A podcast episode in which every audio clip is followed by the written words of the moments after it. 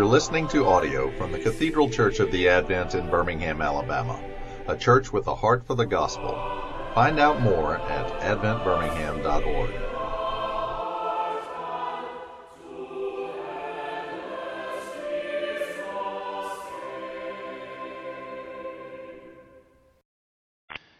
Yes, indeed, Father, our hope is built on nothing less than Jesus' blood and righteousness. Spirit, come now and speak and address us and direct our eyes to Jesus once again. In the name of the Father, the Son, and the Holy Spirit. Amen. Well, our text this evening, as Matt mentioned, um, is, is the Exodus, uh, chapter 12, the Passover passage that James just read for us. So you may want to keep your leaflet open to that page. Now, warning there's a lot of detail here, and I'm getting a little nervous about that. I've already lost a lot of sleep over it. So stay with me. The plane is about to take off, and it could be a bumpy ride. And don't say I didn't warn you. So tonight, it is my hope and my prayer to help you believe that God, the God of Israel, is indeed for you. And because He is for you, He is against everything that enslaves you. I want you to see, to taste, and to know deeply that the God of Israel is indeed our great deliverer who delivers us from slavery to sin to freedom. But we live, as Matt said, in a world of hurricanes, cancer, dysfunctional families, and shootings at a Las Vegas concert. And by all appearances, it looks as if that's not altogether true namely, that God is for us. It seems like the past couple weeks, uh, just for me personally, has been filled with me sitting with various people in various life stages, but the common theme is that almost all of them are wrestling and dealing with some sort of pain, and they feel as if God is absent or distant in their life. They look around at their lives, and it's in shambles, it's collapsing. There's brokenness within and there's brokenness without. And I have to admit, just personally, when I look inside of here, inside my life, there's not much hope either. Something is terribly and dreadfully wrong. And at some point, we do have to ask the question Lord, where are you? Lord, where are you? I don't know if you've heard it, but back in May, the English alternative band Muse released a single called Dig Down. There are lines like this in the song When hope and love has been lost, or when the darkness descends, or this line, when God decides to look the other way. I imagine that some of you have indeed asked those sorts of questions. Where are you, Lord? Are you for us? Are you for me? This marriage that is in front of me that's in shambles, will you ever set the world to right? Something is dreadfully wrong. Is there any justice for the people who just lost their lives at a concert in Las Vegas? Lord, are you there? And are you for us? As I've said, it is my prayer tonight to help you believe in the gospel, the good news, to hear that God is indeed for you. And so, my aim this evening is simply this to stir your heart to believe, to see, and to know deeply. To know God and to know that He, the God of Israel, is our deliverer. And no matter how dark or deep the situation is, the God of Israel's promise for you is that He is for you. And He is against everything that would enslave us. So let's begin to sort of zoom slowly into our passage this evening, Exodus 12. So let's take a look at the context of the Passover. Now, Matt preached last week on Exodus 3, and we've jumped quite a bit to Exodus 12 this week. But Matt preached last week on Exodus 3, the account of the burning bush, where God comes to Moses and makes himself known. And he did last week. Last week, he did a great job of summarizing the Exodus theme in this book called Exodus. Now, if you weren't here or aren't familiar with what I'm talking about, the Exodus story is the story about how the God of Israel rescued a people for himself. He went to Pharaoh and he executed judgment upon him because he stood against the people of God. God rescued a people for himself. He rescued a people for himself from Egypt that would oppress and enslave his people, work them to the bone, and treat them unjustly. But because Israel's God had promised long ago that he would cause Israel to flourish, that he would be for them, now, here in this story that we are looking at tonight and in this series, we see that God is now acting on his promises. He has not forgotten the promise that he made to Israel long ago. But if God is going to be faithful to his promise, what's going on what's going to happen now that there is this alien power, namely Egypt, over Israel. Well, that's where this story comes in. God appears to Moses and promises in Exodus 3 that he will bring a judgment upon strong and powerful Egypt and he will raise up lowly Israel.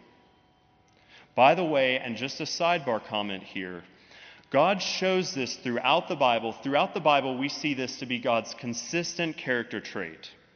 On Sundays, during evening prayer, you know, earlier we read the Phos Hilaron together, but in the place of that, normally, we will together say the Magnificat. And next time we do that, or on your own, go study Luke 1. After Mary hears the good news that she is with child, with the baby Jesus, she says this in her song, the Magnificat. She will sing this God has brought down the mighty from their throne, yet he exalted those who are humble. That's for another sermon or Bible study, but I want to just note that, that this is a consistent character trait that we see throughout the Bible. So back to the story. God has indeed remembered his promise. He has heard the groaning of his people, and now he is going to do something about it. And God has promised to do this not because Israel has anything of inherent worth inside of them, not because they're especially a good looking people or because they're the most multitudinous of peoples. No, not because they have something inside of them, but in Deuteronomy 7 7, God says, I simply did this because I set my love upon you. The logic of God's love works in the total opposite direction of our view of, our view of love. So, God, the God of Israel, is the one who shares his love, and he has now come to rescue his people. God will bring a judgment as he saves Israel, as he remembers this promise. He will execute a judgment upon those who would oppress his people. And he's going to do that through a series of 10 plagues, as most of you know. Now, virtually every scholar of this book will note that the plagues are designed in such a way to show that the mythological gods of Egypt are nothing but shams. They cannot deliver Egypt. God is the one true God, and He is the Lord of all creation. And as God is announcing the seventh plague on Egypt, He will say this to Pharaoh But for this purpose I have raised you up to show you my power, so that my name may be proclaimed in all the earth.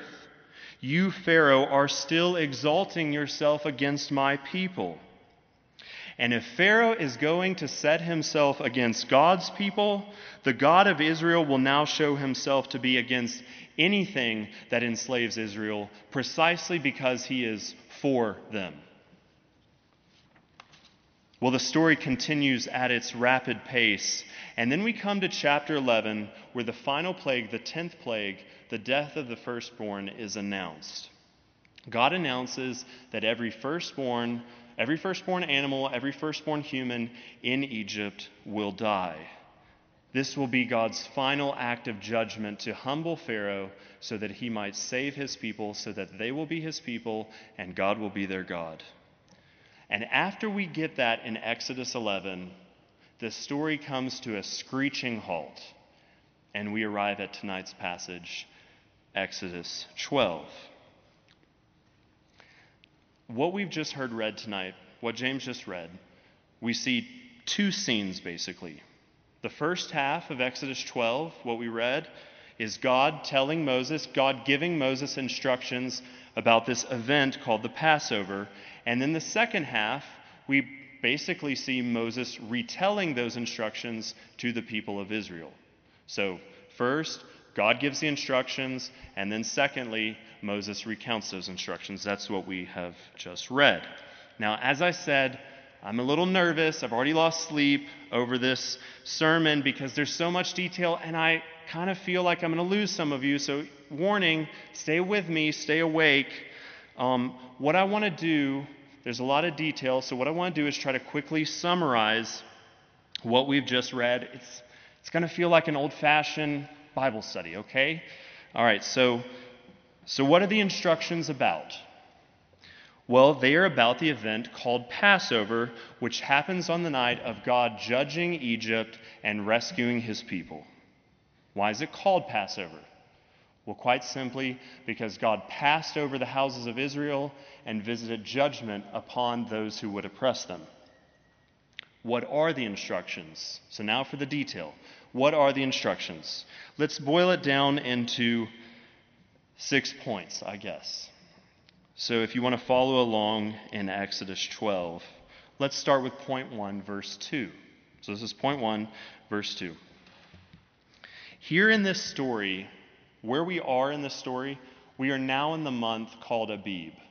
That's according to the Israelite calendar. The month of Abib is about March or April in our calendar. And just before the climactic act of freedom happens just before God visits judgment upon Egypt, God tells Israel, make this month right now the beginning of your new calendar year. Why? Because Israel, I am setting you free. This month you will always remember as the month of liberation in which I judged those who would oppress you and when I set you free. This is about Israel's new identity. It is like a new creation is about to happen. Egypt's calendar was based on some sort of mythological tale, but Israel is going to remember that they exist because their God acted in history to rescue them from everything that would enslave them so that they could be God's people and God would be their God. Point two, verses 3 through 6. God tells the people of Israel on the 10th of Abib, every household in Israel should get a one year old lamb, male lamb or goat, and they're to keep it until the 14th of Abib. So get the lamb on the 10th, keep it for a few days till the 14th. This lamb is to be without blemish, and on the 14th, you are to slaughter the lamb. Point three. This is verses 7 through 10 and verse 22 when Moses retells it.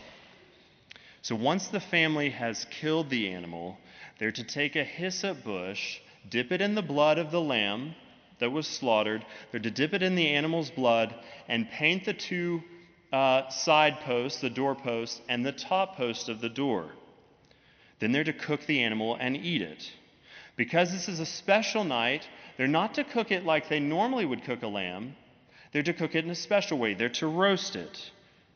So essentially, this point is kill the lamb and you dip it in the blood, paint the two side posts and the top posts, and eat the lamb. So, point four, verse 11.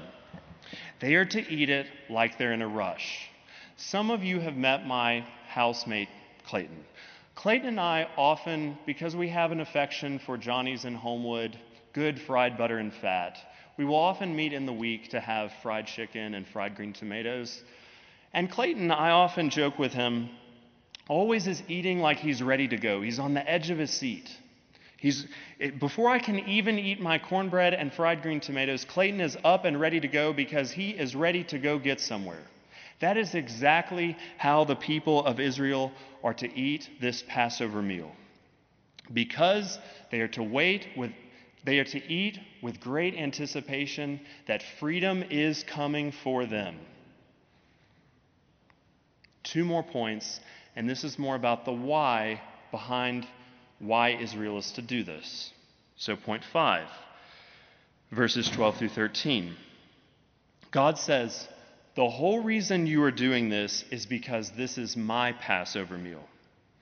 And why you are going to do all this is so that you will know that I, God, am redeeming you from slavery to freedom. I am going to execute judgment on all those who would oppress you, and I am going to set you free because I have set my love upon you. I will pass over your houses. Israel will be spared. Israel, I will be your Savior.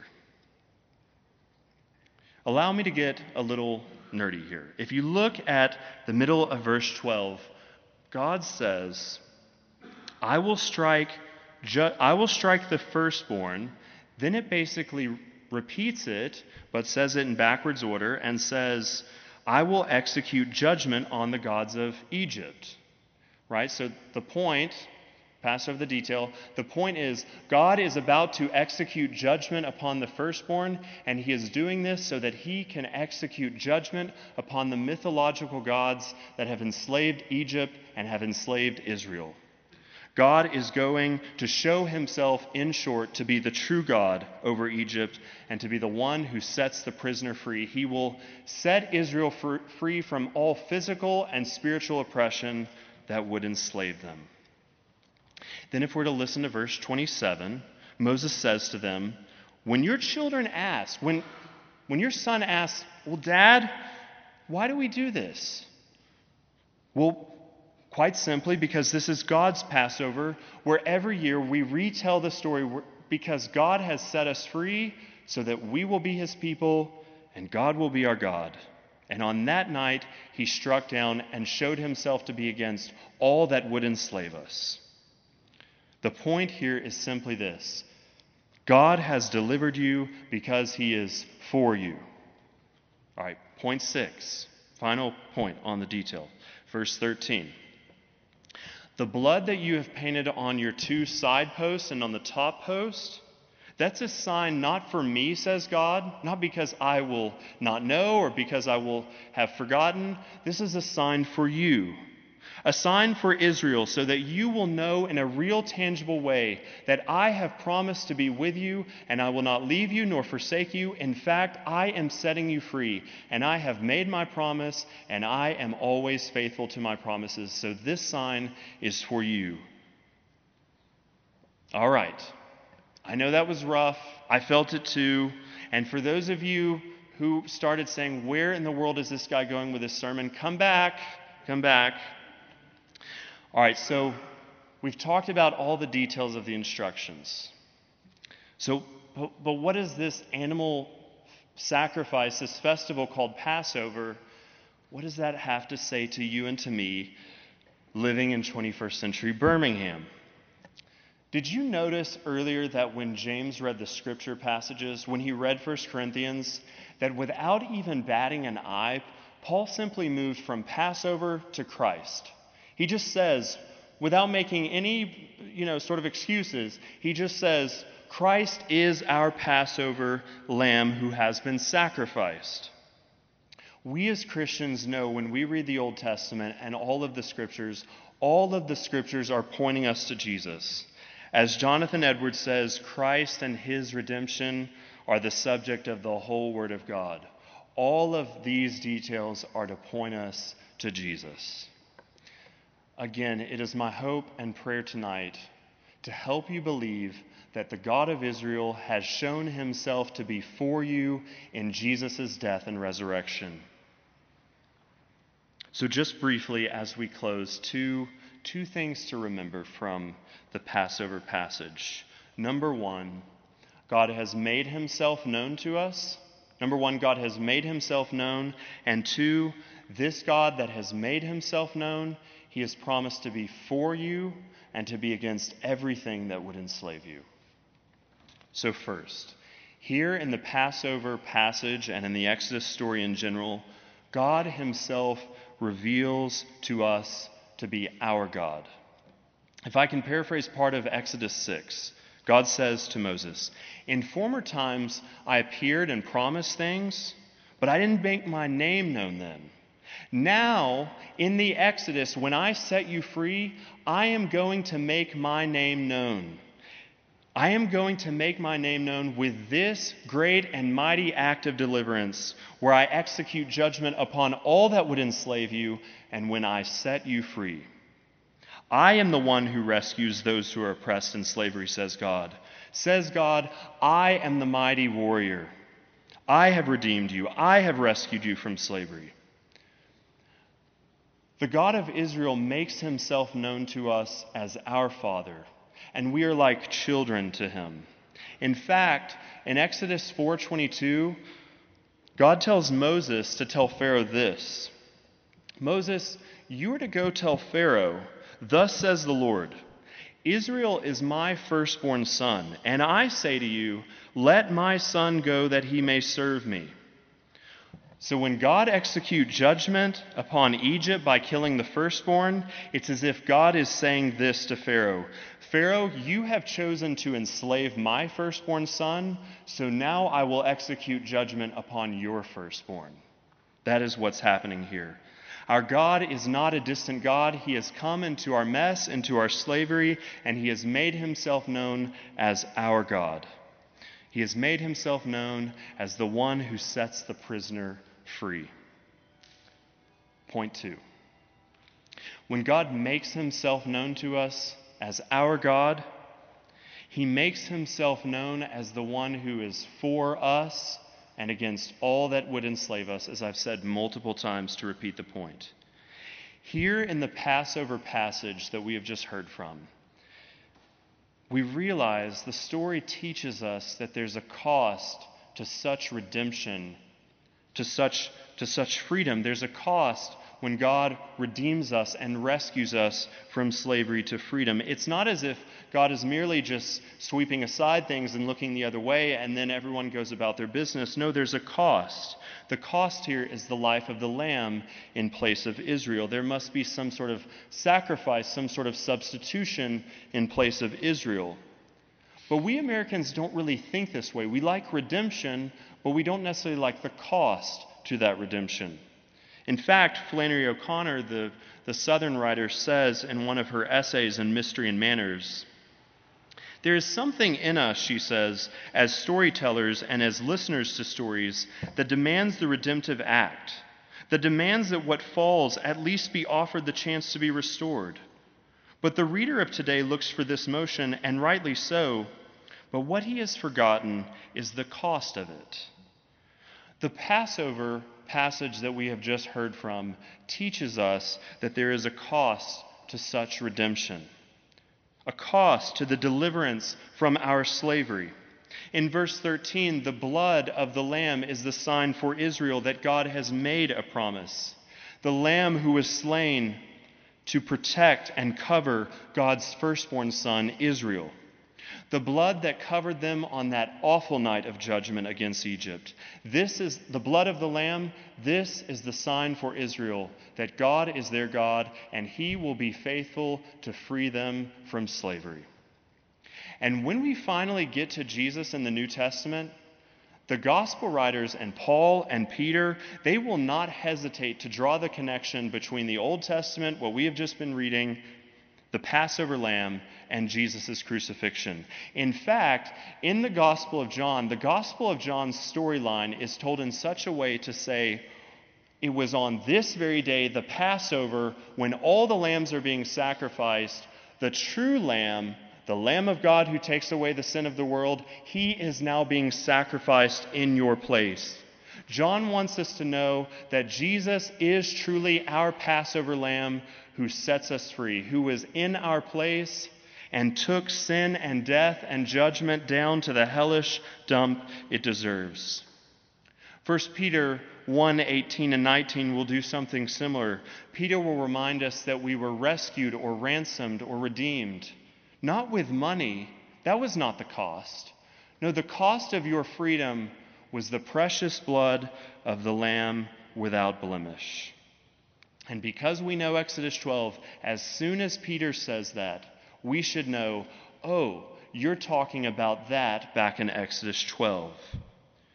God has said, in Jesus, I have shown you my sign that I am for you to set you free. So, our question again that we started with In this world of suffering and pain and sin and death and despair, has God decided to look the other way, as Muse thinks? Has he decided not to deal with the alien power that enslaves us, namely sin, death, and the devil?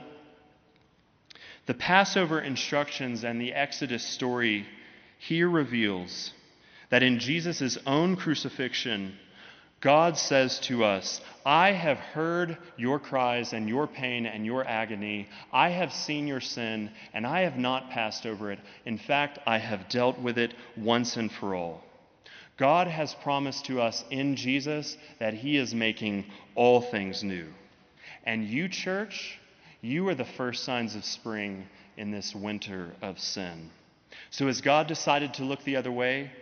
No. If Paul is right in Romans 4, then God may have once overlooked sins, but now in the death and resurrection of Jesus, God has finally once and for all dealt with sin. And so, in the cross of Jesus, we see the final liberation from all that would oppress us, from all that would enslave us and creation. God is for you, and because He is for you, He is against everything that would enslave you. And there is coming a day when He will finally overthrow that last enemy to be destroyed, death itself. And on that day, when death is finally destroyed, we will be God's people, and God will be our God. And on that day, when the victory has come, we will sing the words of Revelation 7. Salvation belongs to our God, who sits on the throne, and to the Lamb. Amen.